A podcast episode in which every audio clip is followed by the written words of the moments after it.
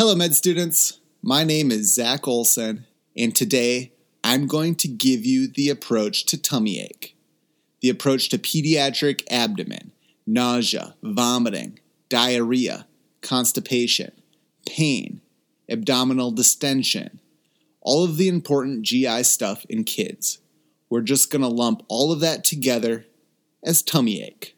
Crying baby with a big distended abdomen? Tummy ache. Vomiting? Tummy ache. Diarrhea? Tummy ache. It's all the same approach. Now, I know that I haven't even done an episode on adult abdominal pain yet, and that core topic will come soon, I promise. But I actually think that PEDS GI is a better place to start, and here's why. Kids are trickier. They can't articulate things well, they're very vulnerable, and for numerous reasons, we have to be very selective with our testing. And so you can't just slack off. You really have to think through kids. And so if you can master tummy ache, adult abdominal pain is going to be super easy. Plus, PEDS GI stuff is all over step two because it covers PEDS and it covers family medicine and it covers surgery. And so you really just need to pay attention today, even if you only see adults on your rotation. Now, in this episode, there's one thing that you have to remember check the groin.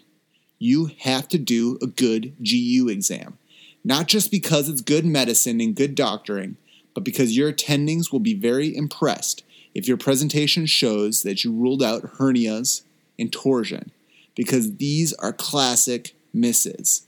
You have to check the groin. Now, let's get started with this. Step one today this is the biggest step, especially in this episode, and especially as a med student. This can be a really tough step. You need to write out your differential diagnosis. And it's a long list today 12 items, but writing it out is going to keep your thoughts nice and organized. It acts as a template for you. Now, me, I think of all of pediatric tummy ache in regions, and the pattern is 2 4 2 4 two in the upper abdomen, four in the lower abdomen, two in the GU, and then four generalized causes. And that's how we're going to organize it today. Let's do this. Upper abdomen, starting with the little babies. Diagnosis number one is pyloric stenosis. This is projectile, non bilious vomiting in infants who, strangely, even though they're really sick, also seem to have a normal appetite. And then moving on to all ages, diagnosis number two is pneumonia. With upper abdominal pain, you also need to ask about cough and fever, and this is to evaluate for lower lobe pneumonia. And here's why because those low lobes sit right on the upper abdomen and those nerve endings, and so the symptoms can overlap. Pneumonia frequently presents as abdominal pain. Now we're going to move on to the lower abdomen. Again, starting with the little babies. Diagnosis number three is Hirschsprung's disease in toxic megacolon. Sometimes during development, the nerves for peristalsis just don't migrate far enough down the colon, and then the poop just can't quite make it to the rectal vault. That's Hirschsprung's disease. These kids come into the department with severe constipation, and when it's really, really bad, their colon is toxic and all stretched out and mega sized from all of the poop, and it loses blood flow and then needs to be removed in surgery. It's a big emergency. And then the other three that kind of hit all ages. Diagnosis number four is intussusception. This is intermittent severe pain and then lethargy. And then intermittent severe pain and then lethargy. And then pain, pain, pain, pain, pain, and then lethargy. Sometimes you can feel a palpable sausage mass, or you'll see red, quote, currant jelly stool. Those are keywords on step two. But the main feature is pain, pain, pain, pain, lethargy. Diagnosis number five is appendicitis. This is the classic medical malpractice case with all kids. This is the king of the killers. It goes on every single differential of abdominal pain for every patient forever. You can't miss appendicitis. Diagnosis number six is hernia. Just remember, you have to check the groin. And then moving on to the GU region. There's two of them. They both occur in all age groups. Diagnosis number seven is urinary tract infection. The red flag for this is fever. So if they have a fever, you need to order a urinalysis and a urine culture. And then diagnosis number eight, this one is another big one testicular and ovarian torsion. Remember, you have to check the groin. You have to do a good GU exam. And now the final four the generalized causes of abdominal pain. Starting with the babies, diagnosis number nine is intestinal volvulus, presents with bilious, green vomiting, abdominal distension, and it's another big time emergency. They need surgery. Diagnosis number 10 is necrotizing enterocolitis or NEC. Classically, NEC is in a super sick preemie, and they also need emergency surgery. Kind of moving on to all age groups again.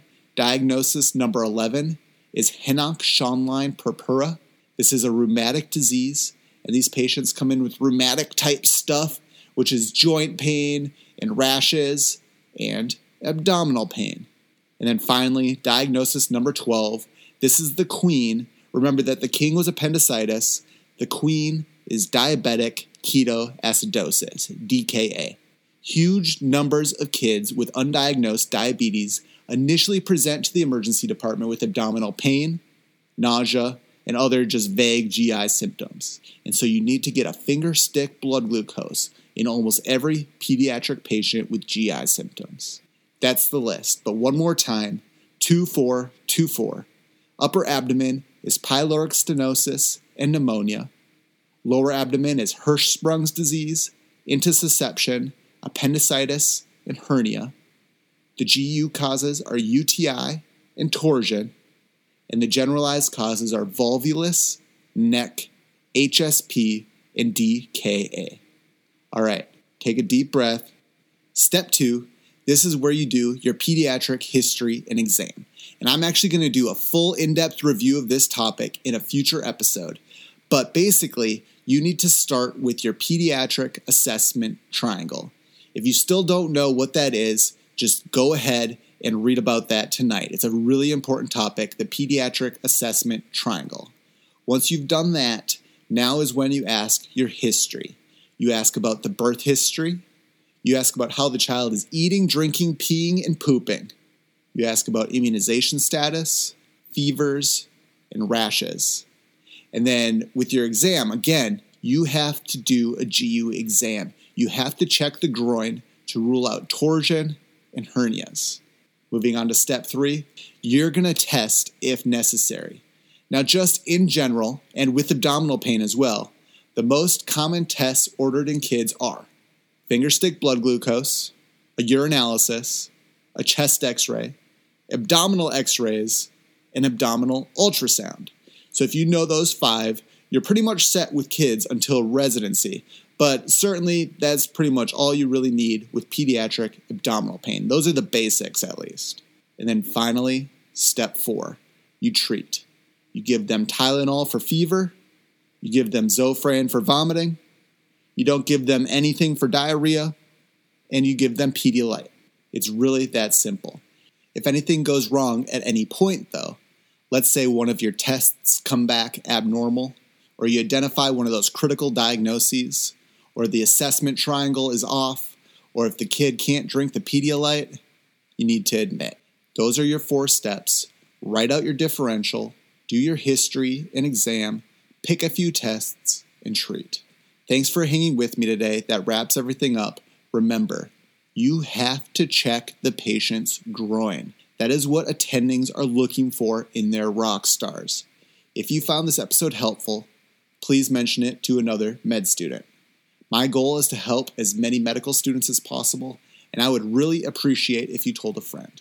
And then, as always, until next time, keep working hard, keep studying, and be sure to enjoy your shift.